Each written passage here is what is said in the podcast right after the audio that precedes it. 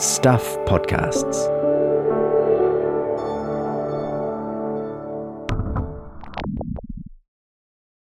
Previously on the commune. They often looked like boiled lollies when they were walking around. Of course, there was always that underbelly of the Free Six.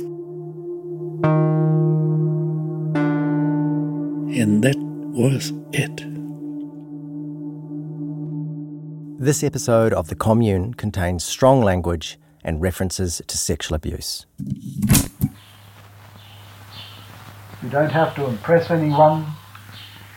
It really is okay to be just as you are, to let go a little more. And as you relax, you can begin to let your eyes close and just feel yourself drifting off. And you don't have to stop thinking if you have thoughts going through your mind, you just watch them go through.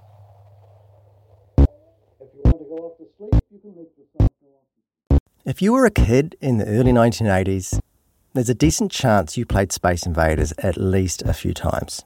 If you weren't lucky enough to be one of those kids, here's how it works. So you're a green blob at the bottom of the screen, and you're moving left and right, firing little white bullets up at a bunch of nasty aliens who are slowly moving down the screen towards you, just rows and rows of them. And then between you and the invaders are some barriers, about four or five of them, and you can hide behind them to avoid the aliens' bullets, which are coming down the screen. And every now and then, a mystery alien zooms across the top of the screen. Extra points if you can shoot that. So as the game goes on, the invaders speed up. They get faster and faster, harder and harder to shoot. And if you don't shoot them first, they eventually get all the way down the bottom of the screen and you're toast. Space Invaders, it's basically the sound of the early 80s, right? But it's not entirely silly to see a metaphor here because there's something that happened between Centrepoint and its Albany neighbours. And you could think of Centrepoint as being that player at the bottom of the screen, trying to fend off a much larger army of invaders.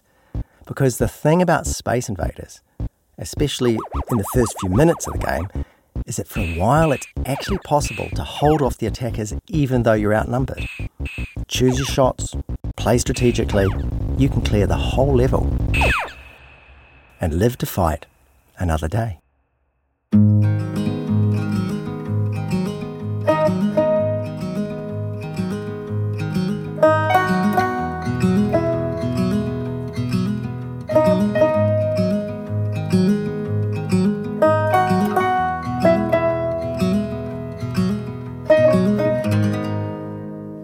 I'm Adam Dudding, and this is The Commune.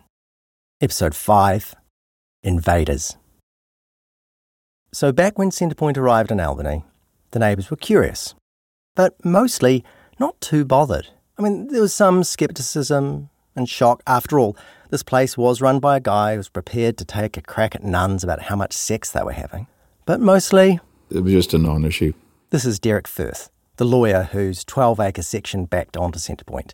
We heard from him in episode 2. We just knew that there was this commune group, that they were perhaps a little bit unusual, but it was of no consequence to us at all.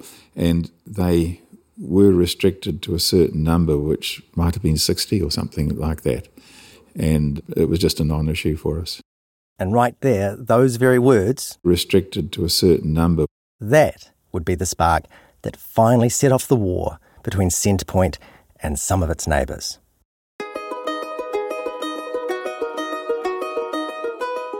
Very simply, they applied to the council to be able to expand their numbers beyond whatever that original number was. And at that point, neighbours contacted us and said, Look, we're not happy about this and we're banding together, and will you band with us? As Derek said, Centrepoint had permission to have 60 people on site. But by 1981, three years in, they already had about 140 people living there. They wanted to tidy that up with an increased limit, but decided to go even further and told the Takapuna City Council they wanted permission for 300 residents. And all hell broke loose. Over the next few years, Centrepoint would get caught up in seemingly never ending rounds of appearances before the council, and court cases, and application hearings. And these were no ordinary hearings, it was a circus. This amazing clash of cultures that took in religion and sex and philosophy and psychology and plenty of legal fireworks. And Derek, being a lawyer, the only lawyer in the group, so you don't need two guesses to know that I ended up in a leading role. So, yeah, Derek was right on the front line of this grand scale neighbours at war scenario. And he's quite open about what motivated the local opponents, at least at first. It was the fact that their lifestyle was so unusual that to have it expanding, uh, we could see having an adverse effect on the value of properties. Good old property values wouldn't be a story about Auckland if we didn't arrive at house prices at some point. But it wasn't the council's job to preserve Derek's property value. He couldn't fight Centrepoint on those grounds. So, what else could the opponents do? Was there anything they could use against Centrepoint? Oh, yeah, there sure was. What we had done to prepare for these meetings was to get, I suppose, putting it bluntly, as much adverse evidence as we could. And that generally centered around their way of life, and in particular, the fact that the teenagers and younger uh, were exposed to sexual predatory. And we had plenty of evidence of that. Okay, so things are starting to converge. The stories that Derek and his team of opponents are collecting are lining up with Robert's insider knowledge. When we left Robert in the last episode, he had overheard Bert talking about sexual abuse of a young girl, and he'd gone to tell the girl's father. He'd also tried to talk to other members, and then eventually he'd quit Centrepoint, and also had that big standoff with the community when he went back to get his kids in his Peugeot ute. So now Robert's living outside the community. He's got this horrible awareness of what's happening. What's he going to do? Well, Robert does what you kind of wish more people had been prepared to do. Instead of turning a blind eye or being taken in by the guru, he goes to the police. And just said, Look, I'm here to give bloody evidence, and spoke out about the child sex allegations and my lack of fulfilling the plan that I purported we were going to do. Yeah, as well as telling the police about the child sex allegations, Robert gave a very detailed, very long statement where he laid out all sorts of ways in which he thought Centrepoint had gone off the rails. And that evidence ended up with Dean Thomas. You might remember that name. Dean was the North Shore detective who had investigated the suicide of Susan. That's the nurse who didn't want to share Bert. We've had lengthy phone calls with Dean, and although he didn't want to be taped for the podcast, he was happy to talk about everything that had gone on. The interesting thing about Dean is that even before he investigated Susan's suicide, he had been taking a very close interest in Centrepoint. It all started with a guy whose wife was suffering from postnatal depression. She had been referred to Centrepoint for help with it and had gone on a seven day therapy session. Then, when she returned, she told her husband about all the men she'd slept with that week. He was shocked, so he went to the police, and the detective who was assigned to talk to him was Dean. Dean was shocked by what the husband had to say too, but these were consenting adults. No laws had been broken. All the same, he decided to dig deeper. He also started to talk to people who'd left Centrepoint. At one point, he even went to visit the place and talk to Bert. Dean tells a story about taking a typist out to keep a record of what Bert said in that interview and of how shocked she was by Bert's outrageous stories about what they'd get up to at Centrepoint open relationships, and things like that. But no matter how shocking the stories were, none of what Dean found crossed any kind of legal line, even if they were well outside society's moral norms. Then, Robert comes along. Suddenly, Dean has the lead he's been waiting for a witness talking about actual illegal behaviour against children and carried out by the commune leader, Herbert Thomas Potter. So the police are on the case. Dean is ramping up his investigation, and Ray Van Beynen, that young North Shore cop who bought his veggies in the Albany Basin, he's also hearing things. I was getting information separately to what Dean was doing, and I started to pull things together because I had the drug portfolio for the Takapuna North Shore area at that time.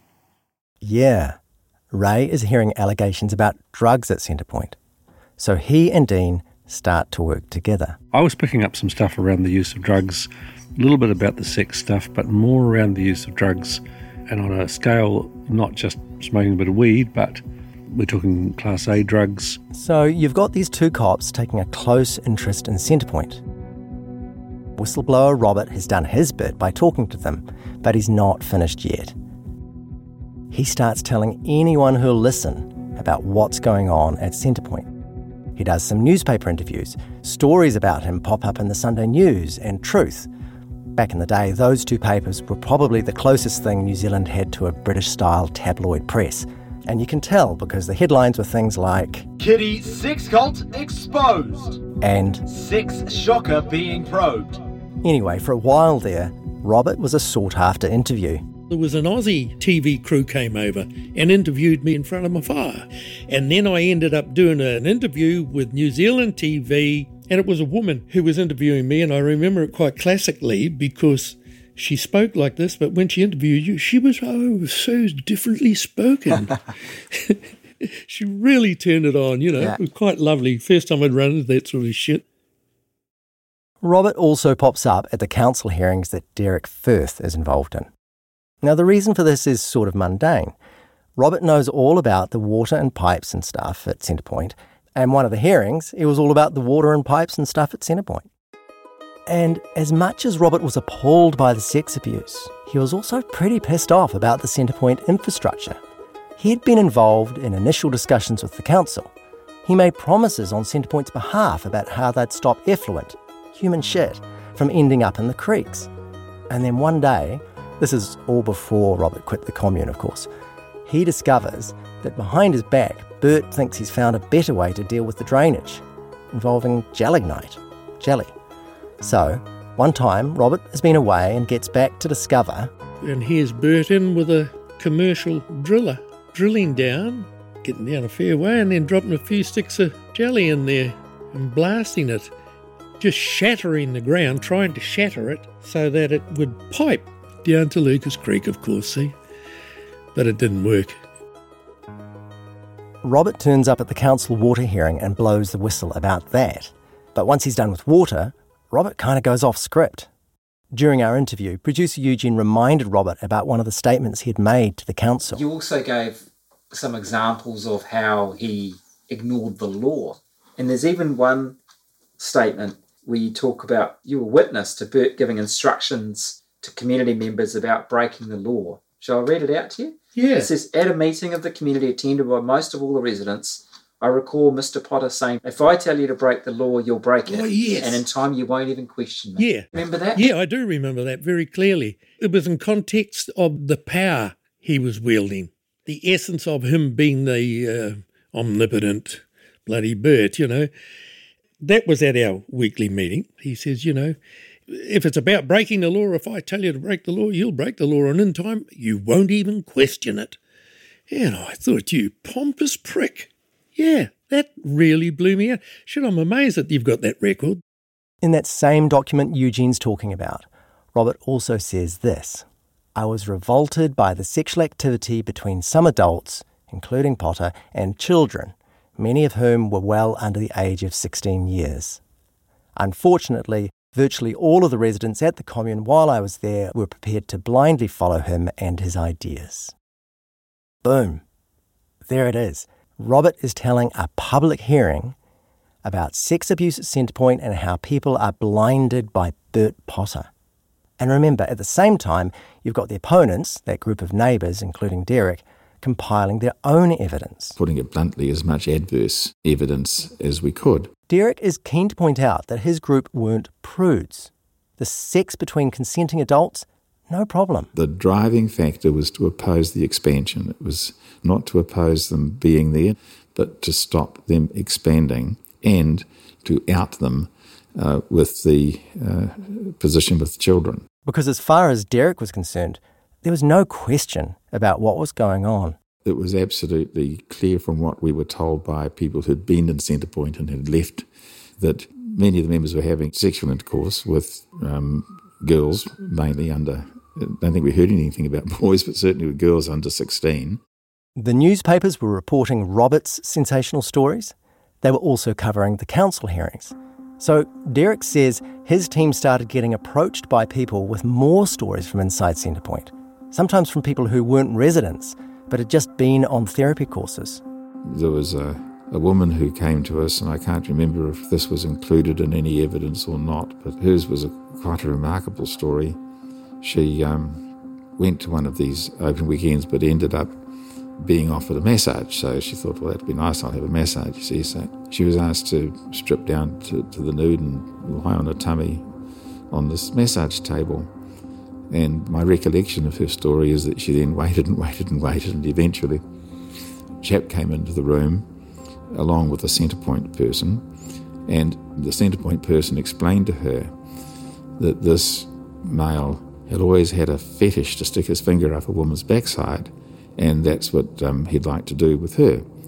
And she was just dumbstruck, and it happened.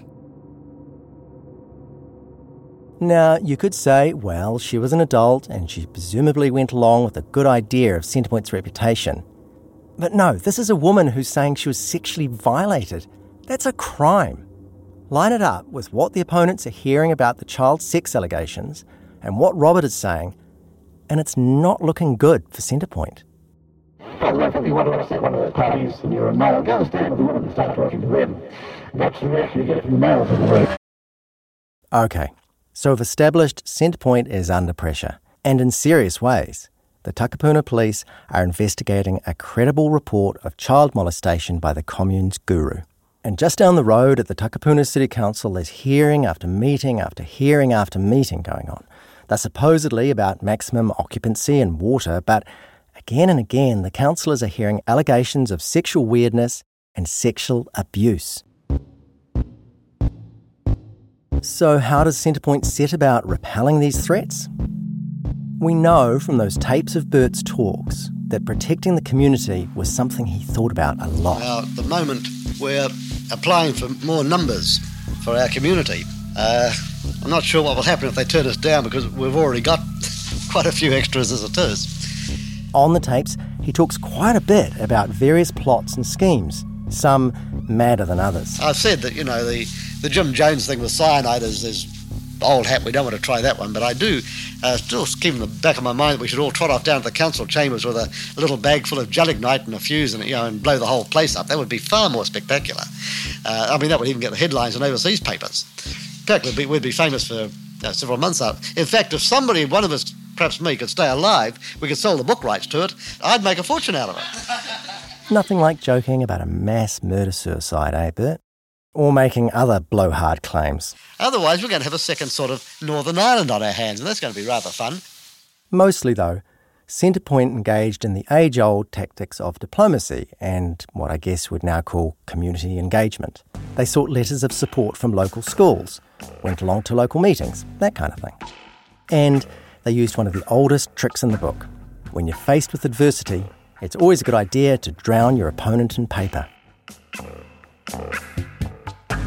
One of the great things about local councils is they're obliged to keep all their records, which means that we were able to go to the council archives and read some of Centrepoint's tsunami of paper. It's quite something. Centrepoint had two main lines of attack they commissioned all sorts of official reports to bolster their claim that they should be able to expand. So, environmental reports and water and sewage reports and data backed arguments about the positive economic impact Centrepoint had on the local community and wider afield. So, that was the straight bad stuff. Then they commissioned some more out there reports. One of those was called Centrepoint The Social, Cultural and Moral Threat. It confronted some of the allegations against Centrepoint head on, trying to show that they were a load of old nonsense. It poured scorn on claims that a couple were seen having it off in the nursery where members of the public came to buy plants. The report did acknowledge that, yes, from time to time, people did garden in the nude. And remember, what's a commune without a bit of nude gardening, right? Anyway, yes, the report acknowledged that might be the case, but the only way the neighbours could know this was if they were using binoculars. And if they were doing that, that was their problem, not Centrepoint's. In fact, that particular claim, that neighbours were perving on Centrepoint through binoculars, was specifically levelled at Derek, the neighbour and lawyer leading the charge of the opponents. So we asked him about it. I remember someone saying that about us, uh, me using binoculars, but first of all, I'm not sure I even owned any. I certainly didn't use any, and um, no, that, that, it's never happened. So there you have it, an official denial. But that's the thing about this particular report Centrepoint, the social, cultural, and moral threat. It splices articulate arguments defending Centrepoint with very specific denials of some very specific allegations about the commune. And then it just lobs in these counterattacks.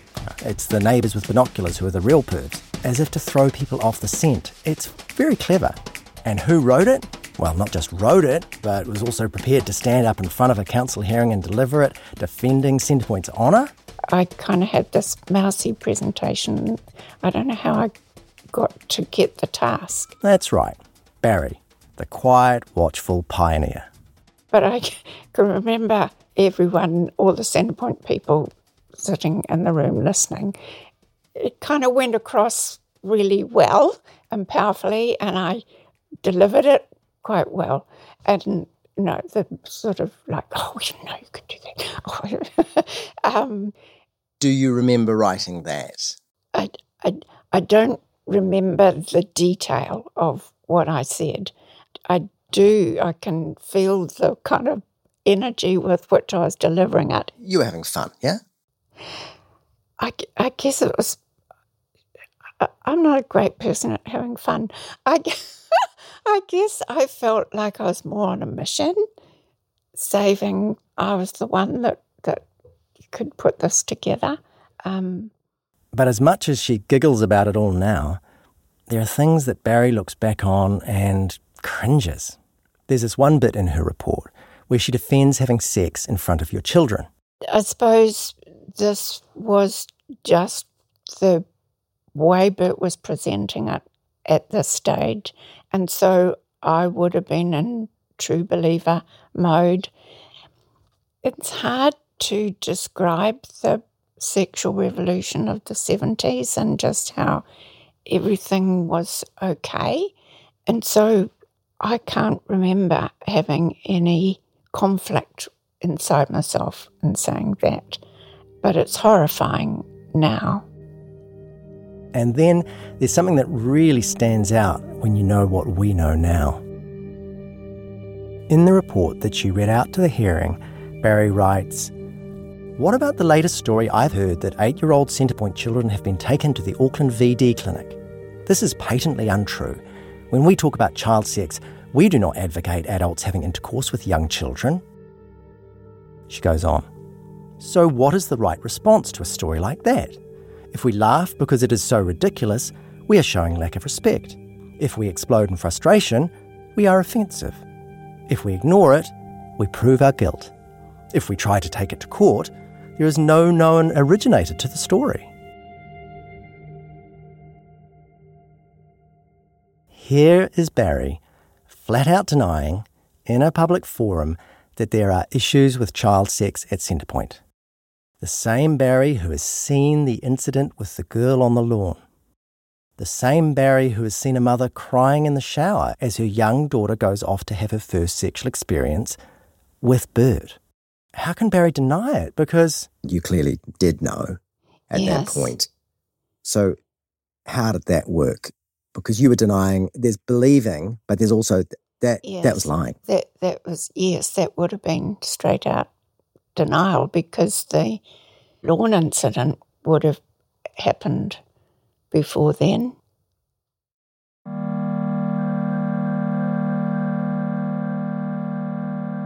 You gotta give credit to Barry for the way she doesn't shirk away from any of this now.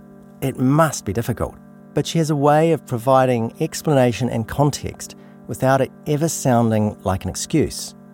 She always comes back to, yeah, it was wrong. Barry explains that around the time Robert went to the police, things settled down a bit, at least out in the open. There wouldn't have been any more lawn incidents, anything public um, everything would have gone underground at that point, although it continued. But even though the sexual abuse might have moved behind closed doors at the time, she's not defending herself for lying in that council hearing. Nevertheless, yeah, that, that would have been covering for the community, lying for the community.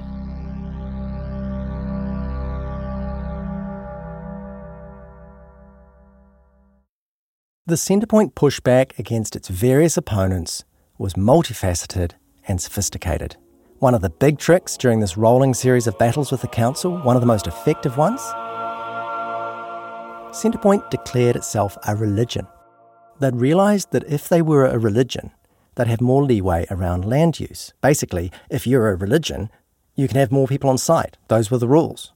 So Centrepoint set about pushing the case that they were, in fact, a religion just like Buddhism or the Hare Krishnas or the Methodists or Catholics, for that matter.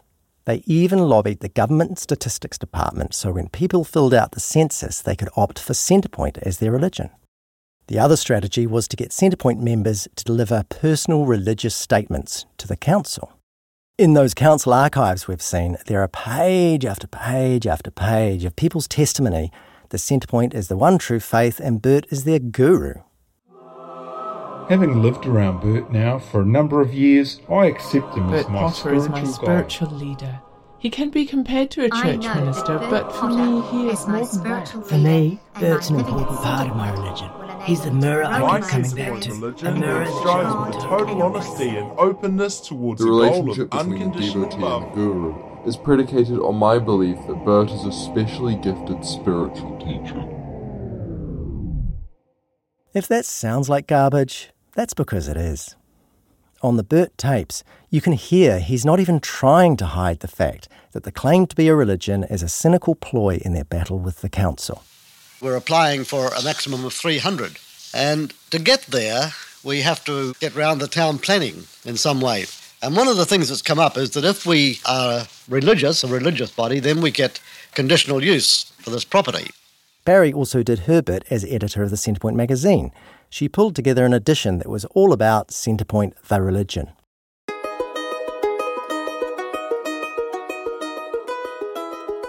This thing dragged out for years with round after round of fight and rematch and appeals.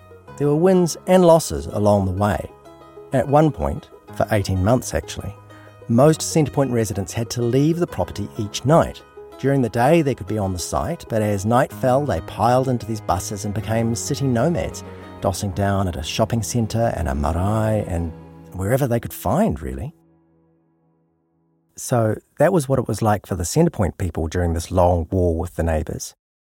What was it like for the local councillors sitting there having to listen to all this? Stay with us. Ways of living is to give ourselves more choice so that we're not just in a dilemma all the time. We don't have any choice at all. You know that sting we play at the start of each episode? Stuff Podcasts. Yeah, that one. We put it there because the commune isn't the only show to come from the Stuff podcast empire. Stuff has been making podcasts since 2017 when we launched the true crime series Black Hands. And in the year since then, we've launched another 20 odd series covering a huge range of topics the Erebus disaster, masculinity, the coronavirus pandemic, disability, the Polynesian Panthers, and many more things I don't have time to mention in this very short ad. They are all available at stuff.co.nz slash podcasts. Go check them out just as soon as you've got to the end of this episode of The Commune. I have forgotten something, Eugene. Um, I actually had a pad and paper Yes, there sure. where I, and my glasses where I was going to jot down. On the table there? Yes, where I was going to jot down. Um, We've popped round to Win Hoadley's house. It's a long time since she was the mayor of Takapuna, but you can hear she's still got an air of authority. could we not do that, please, Steve? Her husband, Steve, is trying to take a photo of us all set up with our microphones. Nice to memorialise these things. But now is not the time because, well, because Win says so. You're most welcome to sit and listen. We're here to talk to Win about the Centrepoint hearings. I was elected to the Takapuna City Council in a by-election in 1981. I became chair of that council's planning committee in 1983. And became mayor of Takapuna City in 1986 until 1989. During that time, Centrepoint was very much an issue, was very much, you know, an item in the news. She sat on those hearings, and we wondered what it was like, not just as a witness to the circus, but as a participant, and one who knew council hearings inside out. Could you see for yourself this is pretty unusual for a council hearing? How can I answer that, Adam, without sounding grandiose? I knew everything about hearings. I am a political scientist. My um, specialty was local government. Oh, well, there you go. Okay. And so, yes, I, I knew what to expect. Oh, I'm going to have to tell you to not play with that because it goes through the microphone. I knew what Sorry to expect, and um, I will keep my hands to myself. However, the interest and their level of concern um, was new to me. Now, remember, we met Wyn briefly in episode two when she told us that the thing the Centrepoint community had going for it, in her mind anyway, was that it was a defence against development of the Albany Basin. So here was this trust doing a whole lot of creative things, not chopping down the bush, but enhancing the area. So they totally fit the bill as far as I was concerned. I thought they were actually quite great, just between you and me at the time. We should clarify when Wyn says they were quite great. She's talking about the way they protected the bush. There was a lot about Centrepoint that she certainly did not think was quite great. One thing was the way that members were forced to give up their possessions to join the commune. I thought that was bizarre. Uh, you know, people giving up all their possessions, their grandma's jewellery. I sincerely hoped that they'd given some of it away to the family before they did this. I felt that it was extremely reckless. But it's not like Wyn was a prude or against people trying out alternative lifestyles. She recognised that many of the Centrepoint people who made presentations to the hearings seemed sincere, and the therapy that went on at Centrepoint wasn't completely new to her. In the States, we had been given the opportunity, Steve and I at Washington University, from some of the students there who were into group therapy and into consciousness raising. And we were invited on a, a weekend thing when we went for one day and ran away. Okay, we needed to know a bit more about this.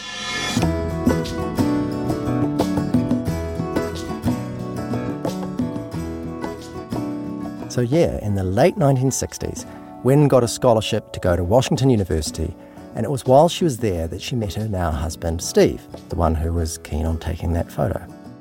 The late 60s was a time of great upheaval in the States. Protests against the Vietnam War on college campuses, civil rights campaigns, and lots of people were interested in group therapy. So, one day, someone asks Wyn and Steve if they'd like to go on, on a, weekend, weekend, you know, up in the hills. And we have a retreat there, and um, it's not Buddhist or anything, it's just perfectly apolitical, uh, not a religious. And we'll just do consciousness raising and we'll cook our own lentils.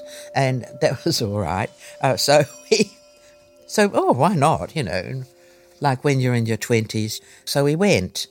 And um, then we had to walk around with our eyes shut and grab the first person that we came to and do touchy feely things and then sit around in a circle and talk about our innermost thoughts. And I thought, oh, I'm not going to tell anybody my, my innermost thoughts. Um, and and so Steve was looking decidedly uncomfortable. And but anyway, so then we had to touch each other's feet, uh, which oh okay. And then we we had lentils, and we had some baked. I can't remember. Look, I'm I'm I'm trivializing this whole experience. Anyway, during a break between sessions, feeling decidedly uncomfortable. I said to Steve, Do you think we could go home? please, he said, please. So we quickly went home, stopped at the pub, had a few beers. Okay, so group therapy wasn't Wyn's thing, but she could see how the good folk of Centrepoint might well be getting a lot out of this place. So she listened with an open mind, and frankly, she liked some of the people. People like Keith, the GP, I thought he was credible. He he was a doctor. But she couldn't help wondering, with someone like Keith. I felt like saying to him, What the fuck are you doing here? And the more she heard about Centrepoint, the more she wondered. The more I learned, the more alarmed I became. There were some allegations that there was child abuse which was very concerning, but it was not substantiated by anybody. I mean, the objectors didn't say, well, we've complained to the police 1700 times and it was found that blah, blah, blah. None of that. When you're in a hearing, you have to be very careful with evidence. And for Wyn, that was always the problem. It wasn't the place of the council to decide if these allegations were credible. I would say, well, file a complaint and we'll take it to the police. We are not the police. You know, we are concerned, we will listen, and we will make notes, but we need somebody to file a complaint. Now, of course, we know someone had made a complaint to the police Robert. He had dished the dirt with credible allegations about sex abuse against children. And you had the detectives Dean Thomas and Ray Van Beynen working up serious investigations into the place. So, what happened? Well, it's almost unbelievable. As Ray told us, I was getting information separately to what Dean was doing, and I started to pull things together. And Bert Potter knew this was going on. He knew the cops were closing in. Here he is on one of the tapes, talking about it to the whole community. There are detectives around right now who are coming out next week who are going to really go into it and they're going to try and nail us on some uh, point of law where we have allowed our children some form of sexual freedom which contravenes the law. Now, I don't believe that the law should be, uh, that there should be any laws at all regarding sin. And I think sexual freedom and sexual experimentation is, uh, is a moral thing. It's got nothing to do with criminal law at all. Then, something very bizarre happens.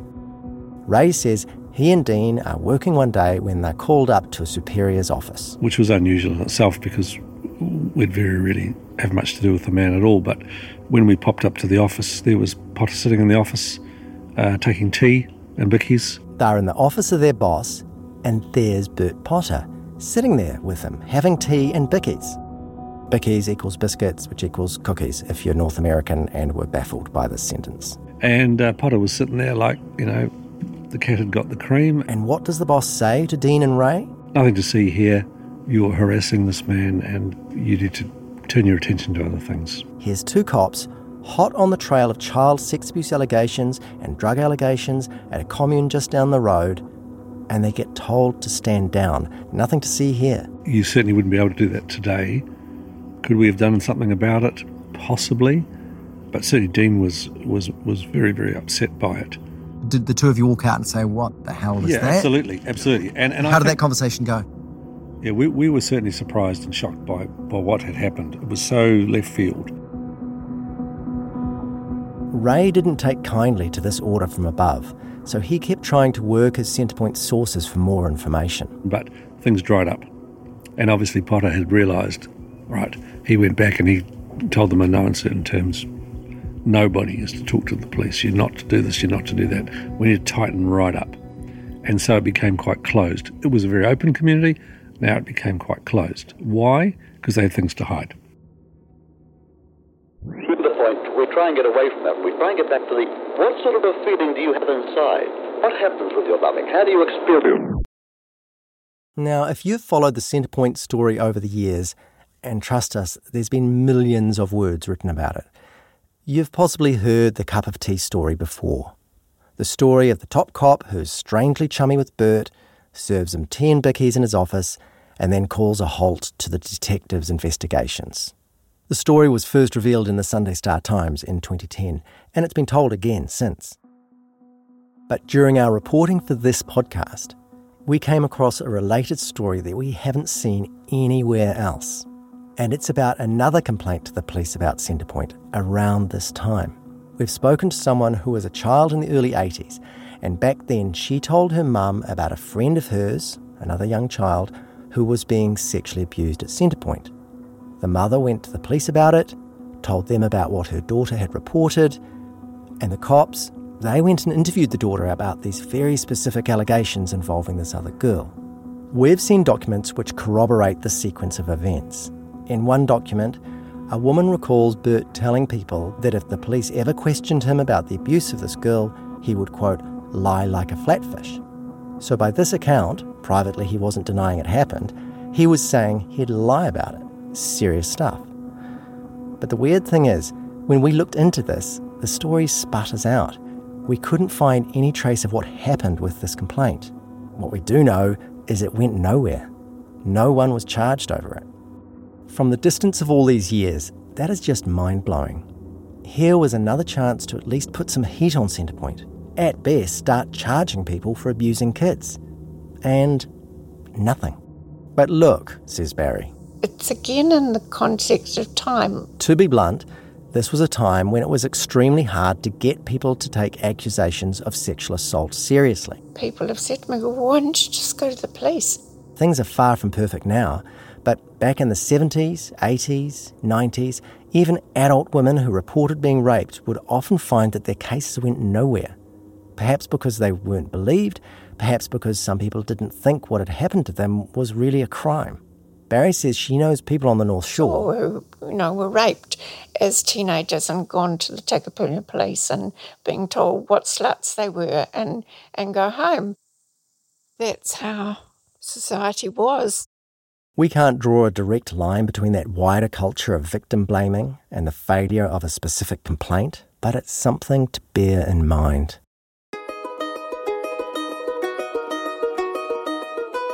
There's something else too, which in other circumstances you'd think of as a good thing an attitude of live and let live.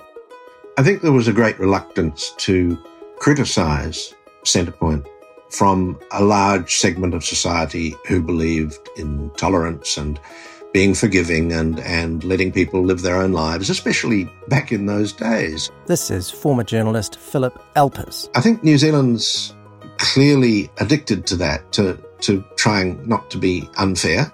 And I think that was the main attitude to Centrepoint. It was certainly mine. In the 80s and 90s, Philip was a New Zealand television institution. He was best known for the popular consumer rights current affairs show Fair Go, chasing down people who'd ripped off old ladies or sold dodgy cars, that kind of thing. And for a while in the 1980s, he also worked for another program. One day, the producer of Credo came to see me, religious program, and asked me to do a couple of shows for them. I said, hang on, you, you do realize that I'm an atheist. And they said, yeah, yeah, that, we want you to look at alternative beliefs. And so I chose Hare Krishna first and then, then Centrepoint because they were both then in the news. Philip did his story on the Hare Krishnas and then he went straight along to Centrepoint next. Which was a blast, uh, quite a contrast, but in, in another way, quite similar. He spent a lot of time at Centrepoint, observing and recording what was going on. He distinctly remembers the day he first rolled up to the place. It was very early in the morning, and I'd been told that Bert was up in one of the long rooms, which was full of people who were still in bed or just getting up. And I noticed a bit of activity at the far end, but as I started to tell the closest person why I was there, a voice came from the far bed Ah, you must be the man from Credo, come on over. So, as this couple in the corner parted, I introduced myself to Bert and to his wife Margie, and I sat down beside their bed for our first interview. So, yes, Philip is too polite to say it crudely, but you heard right. Bert was uncoupling himself when he first spoke to Philip for the Credo documentary.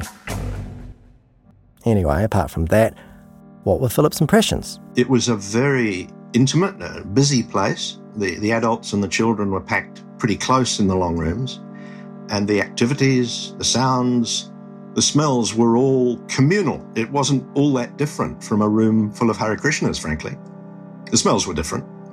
In the main, Philip found the place to be a bit of a refuge for many people. I quickly realized that a lot of the people had been looking for a centre point for a long time. It was just right for them. Uh, it was the perfect place. And there were people there with with emotional and mental problems. There were lots of singles and especially young solo mothers with children. I saw a lot of joy in their having discovered this place and they're enjoying it so much. It was full on emotionally. Anger was expressed quite easily. Um, love was expressed very easily. There was lots of sex. But they weren't there for that reason, most of them. Uh, I think most of them genuinely there, were there for the lifestyle and for the food and the company, and it, it was a huge family. And by and large, it seemed to work pretty well. So far, so good. But what about the child sex allegations? Did he see anything? I heard no rumours of sexual contact with children. Um, the Centrepoint, as I got to know, would have fled immediately if they believed that there were drugs for supply, let alone child abuse. Now remember, as Philip points out, he wasn't there with his hard nosed current affairs hat on, digging around, investigating undercover, or anything like that. He was filming a religious program. And by the way, he wasn't particularly convinced about that aspect of Centrepoint. I don't think it was any more based on reality than mainstream religions. I saw Bert as a friendly, charismatic guy with a following, and it, his philosophy sounded knowledgeable, but his talks didn't seem to go anywhere. And, you know, there's no doubt he acted like a messiah, but with the difference, perhaps, that he'd anointed himself in oil. He had all the characteristics of a good conman. I dealt with a lot of conmen on Fair Go, and uh, the, the thing about conmen is they have such excellent social skills.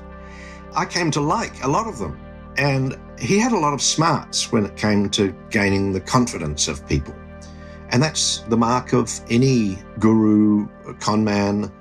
Um, the reason they succeed is because they gain the confidence and the love of people. So, to Philip's eyes, Bert was a bit of a con man, the religion was meh, but he didn't see anything dodgy going on. And so he came away thinking I was interested in a lot of the differences I saw at Centrepoint. It was obviously just the right place for many of the people who were there. Remember, as much as Bert painted an inside outside picture, and as much as he loved being at war with the neighbours, Centrepoint never shut itself off from the outside world. It welcomed journalists like Philip and others, including some heavy hitters like the Auckland Star's Pat Booth, one of Aotearoa's most renowned investigative journalists. Booth went out and did a major piece following claims that Centrepoint was a source of pornographic movies, claims that were never proved. Booth spoke to plenty of people, including those neighbours who had opposed Centrepoint, and asked hard questions, including about the child sex allegations. Bert told him, It's just not possible there is nowhere private enough to get away with that sort of thing without everyone knowing. Booth's piece canvassed everything, but ultimately ran with a pretty positive subheadline. Quote, Great love for the children. Unquote. So, some really big opportunities to stop the wrongdoing at Centrepoint have run aground. The cops have stalled, and the journalists who've gone looking haven't been able to make anything stick either. And with the sex allegations not sticking, where did that leave the council hearings? Wyn and her colleagues on the council were hearing all these things, serious things. Were you inclined to believe the the people with their complaints? Did you did they sound plausible to you? Adam, they did. They sounded plausible. But Wyn says, look, all we could do was encourage people to go to the police. The power lies with the police. The power lies with the people who are complaining and the police hadn't laid any charges. So that whole tactic that Derek and the team of opponents were using of gathering evidence of abuse and throwing all that into the middle of a council hearing about occupancy and so on, it fell short.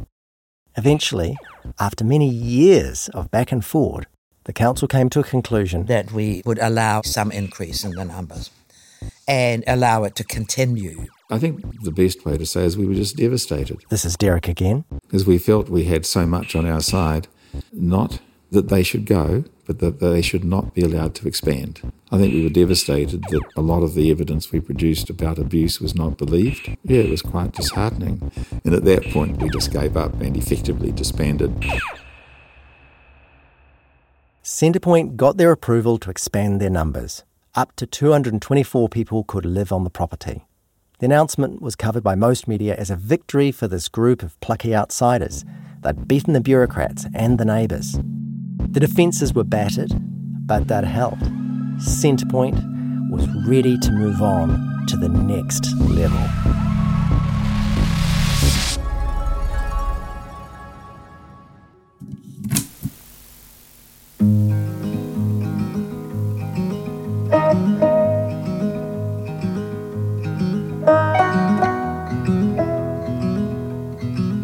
That was episode 5 of The Commune, a Stuff production. And seeing you've got this far, hopefully you're enjoying it. So, you know the drill. Please feel free to jump on the Apple Podcast store and leave us a rating.